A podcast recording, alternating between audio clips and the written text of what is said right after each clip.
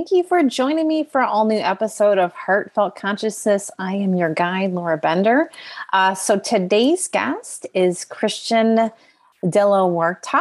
Um, and he has 30 years of experience uh, as a sought, off, sought after spiritual teacher, personal transformation coach, leading voice in uh, the breathwork community. So he's actually traveled the world offering inspiring and transformational retreats, combining psychology, spiritual teachings with lasting and life changing effects. So um, he's also an author, which we kind of talk about his book a little bit um, that was released last year called Awakening the Soul Power. And it's described as a balm for the soul.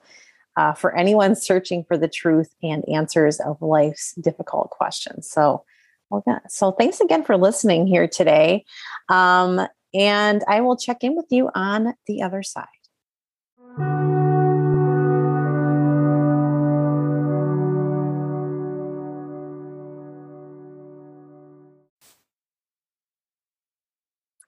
All right. Well, welcome, Christian. Thanks so much for joining me today. I really appreciate you. Thank you so much, Laura. I really appreciate the opportunity to to be here. Thanks for having me on the show. Awesome. Um, so I would really love, and I'm sure the listeners would as well, um, just a little bit about your journey with breath work because you did. We were just kind of talking before you even we started recording about um, the different retreats that you offer and teacher trainings and things like that.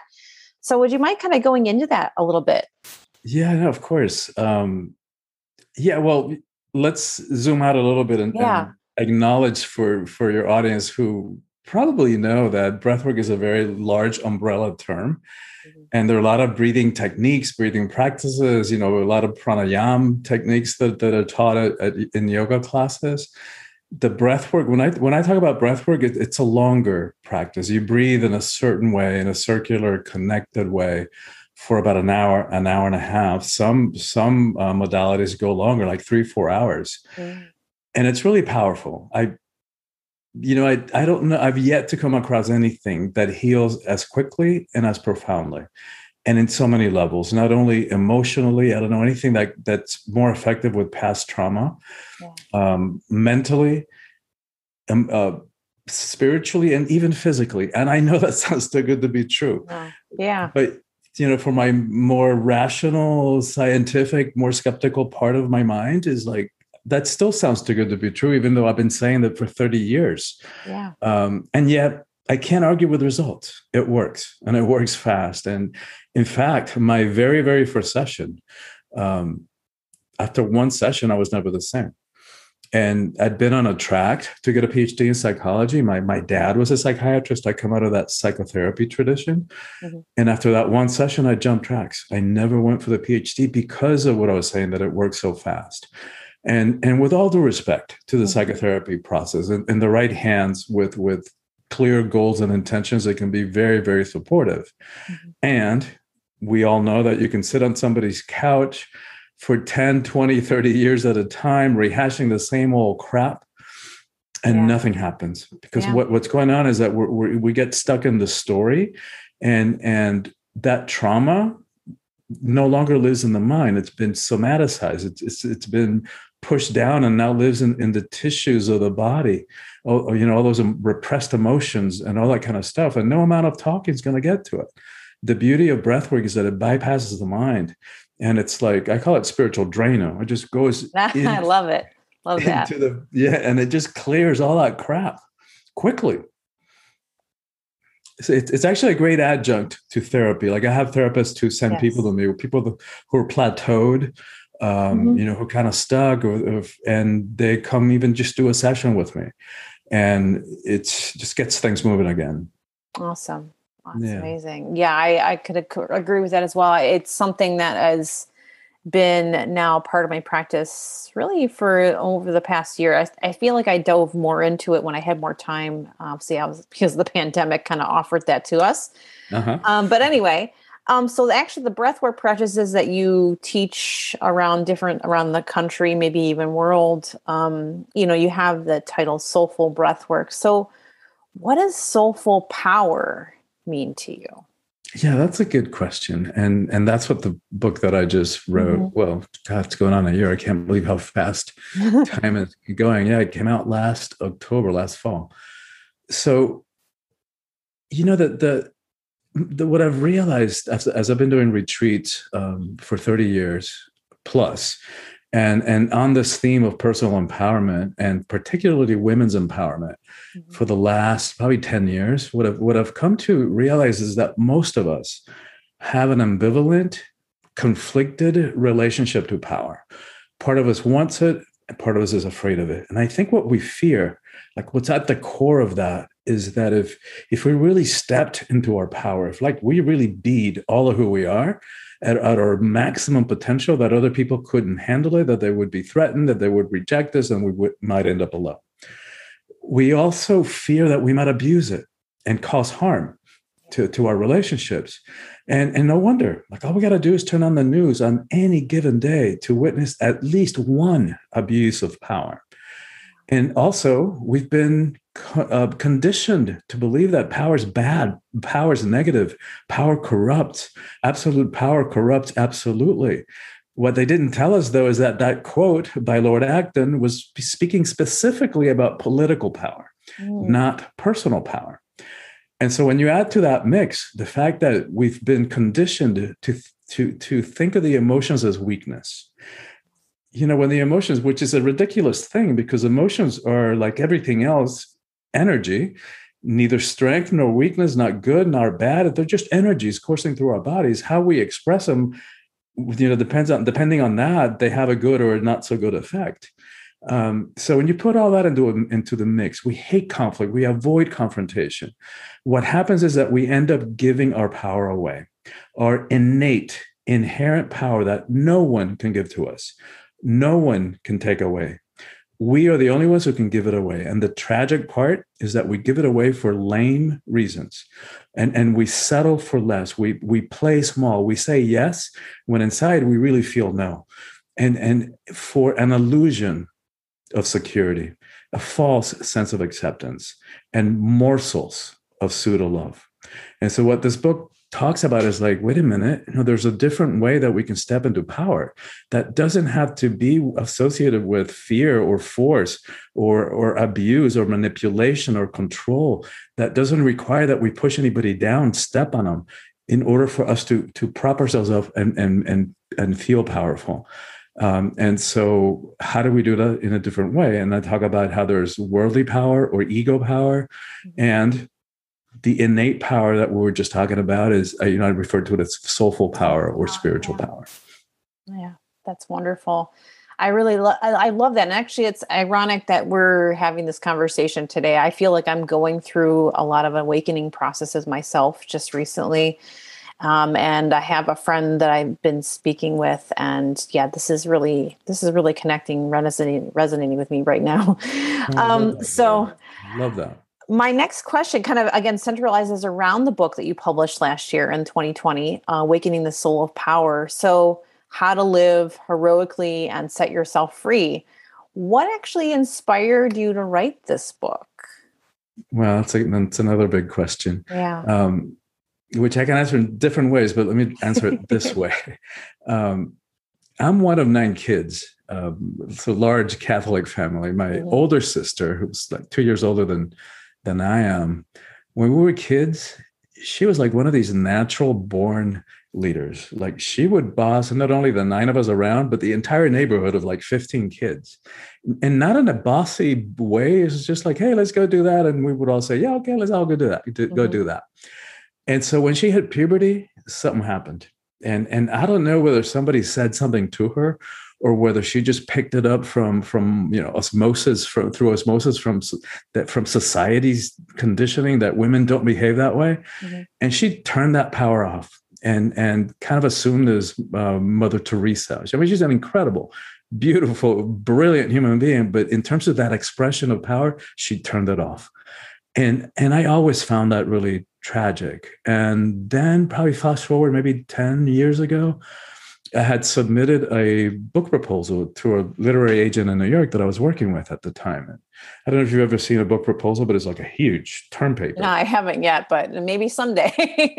yeah. That's a goal. It's intense. It's like yeah. it had taken me three months to put one together. Wow um because there's this whole like marketing analysis what else is out there that's similar? How is yours different? Why are you the one to to to deliver right. this message? How are you going to do that? Who's your audience? And all the stuff. So she said well yeah great i like it. Let's i want to work with you.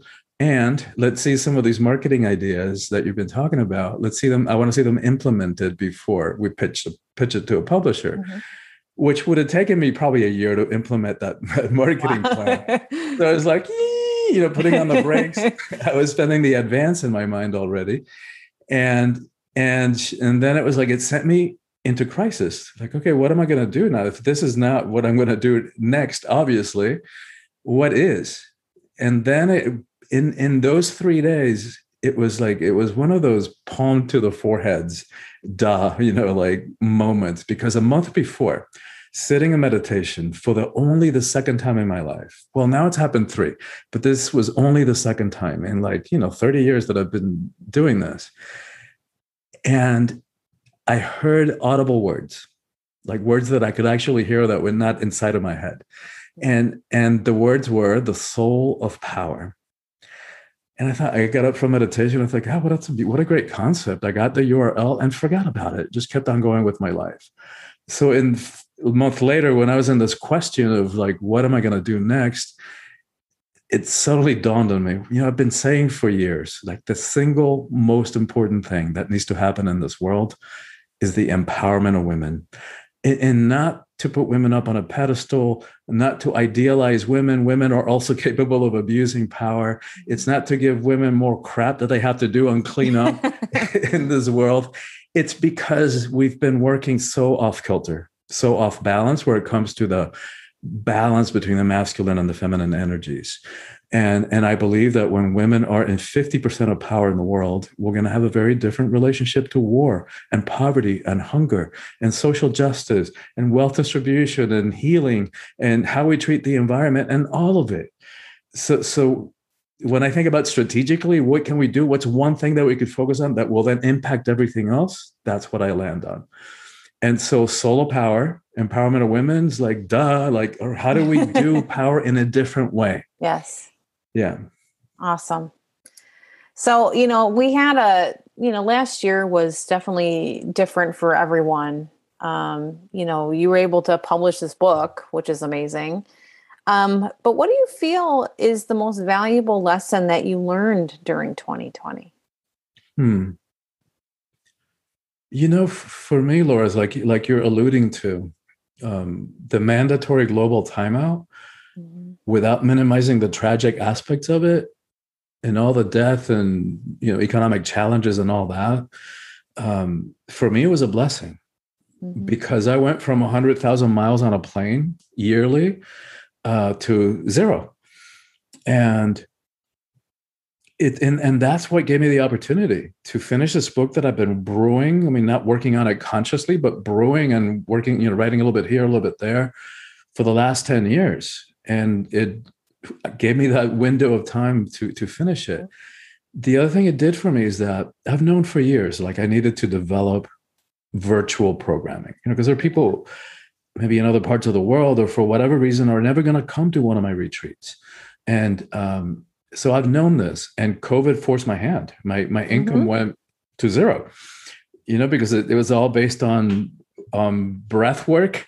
Yeah. Um, you know, either private sessions or groups or retreats, and suddenly it's like, even though it would have been so helpful, um, but we just couldn't do it. We couldn't be in a, in a room breathing powerfully together, mm-hmm. and so suddenly I had to, and and I'm really grateful for that because I'll go back to doing retreats. Of course, they're amazing because they combine the the the psycho spiritual teachings, understanding how the mind works, the patterns of self sabotage, why we do the things we do, why we find ourselves in these self defeating, self sabotage sabotaging behavior patterns, and relationship patterns that sometimes feel like we're stuck in the same old movie it's maybe with a different actor with a different co-lead but it's the same boring movie with the same boring stuff coming up Um, and so, but combining those understandings with the breath work, which is really, really powerful. And we do multiple sessions over the course of a weekend. But here's what I'm really appreciating about this, this virtual stuff. I, I what I developed is the year-long coaching program. And what that allows me to do is to deliver the teachings piecemeal, so bite size, mm. and and to make it interactive. So every week they get a little bit of content, manageable amount because because we're all super busy and, and overstretched. But what makes the difference is the practices that go along with it. Because that's what makes sure that those teachings and concepts don't stay at the conceptual level. Like, what a great idea we don't need more information. We've got information overload. What we need is transformation. And that's what those practices are designed to do, to apply them and integrate them into our lives. And then the other thing that allows the this year-long virtual program allows me to do is to put a, an element of accountability in right because we know how easy how easy it is to forget and to get distracted mm-hmm. with all the busyness of life and, and all the flares of, of attraction that that right. are, you know that our, our ADD society just pulls us here and there.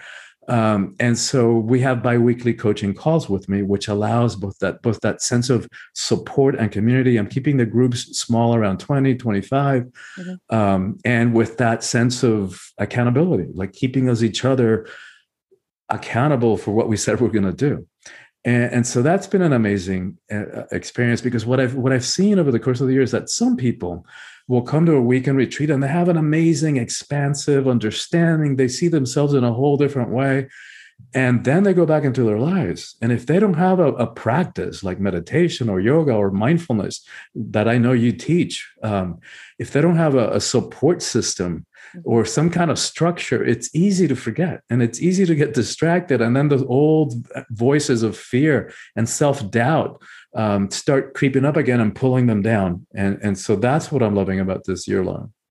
Yeah, and it's awesome that you were able to pivot and just kind of all of a sudden just shift to that because not everyone was able to do that. And they were, I know there were people that were just kind of like, what am I going to do? I feel like I was even kind of in that weird space. Like I wanted to I wanted to embrace the online, but then we're like, oh, you know, everyone's online now, and how am I going to be different than anyone else? But made it work. Made it work. yeah, definitely well, been and good, and good, for you for doing this podcast. That, yeah, that's that's stretching. That's, that's, that's exactly. Great. We're here. Yeah, we're here and just we're here talking, and it's it's awesome.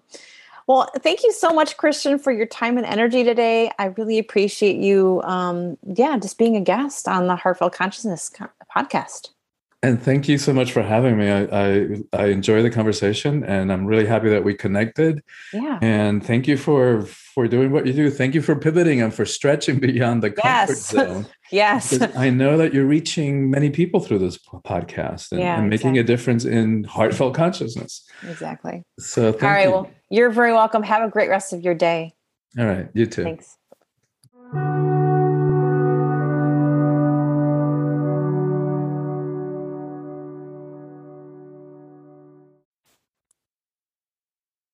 So I hope you enjoyed the conversation with Christian. So, as always, don't forget to share, review, and subscribe. Be well, my friends.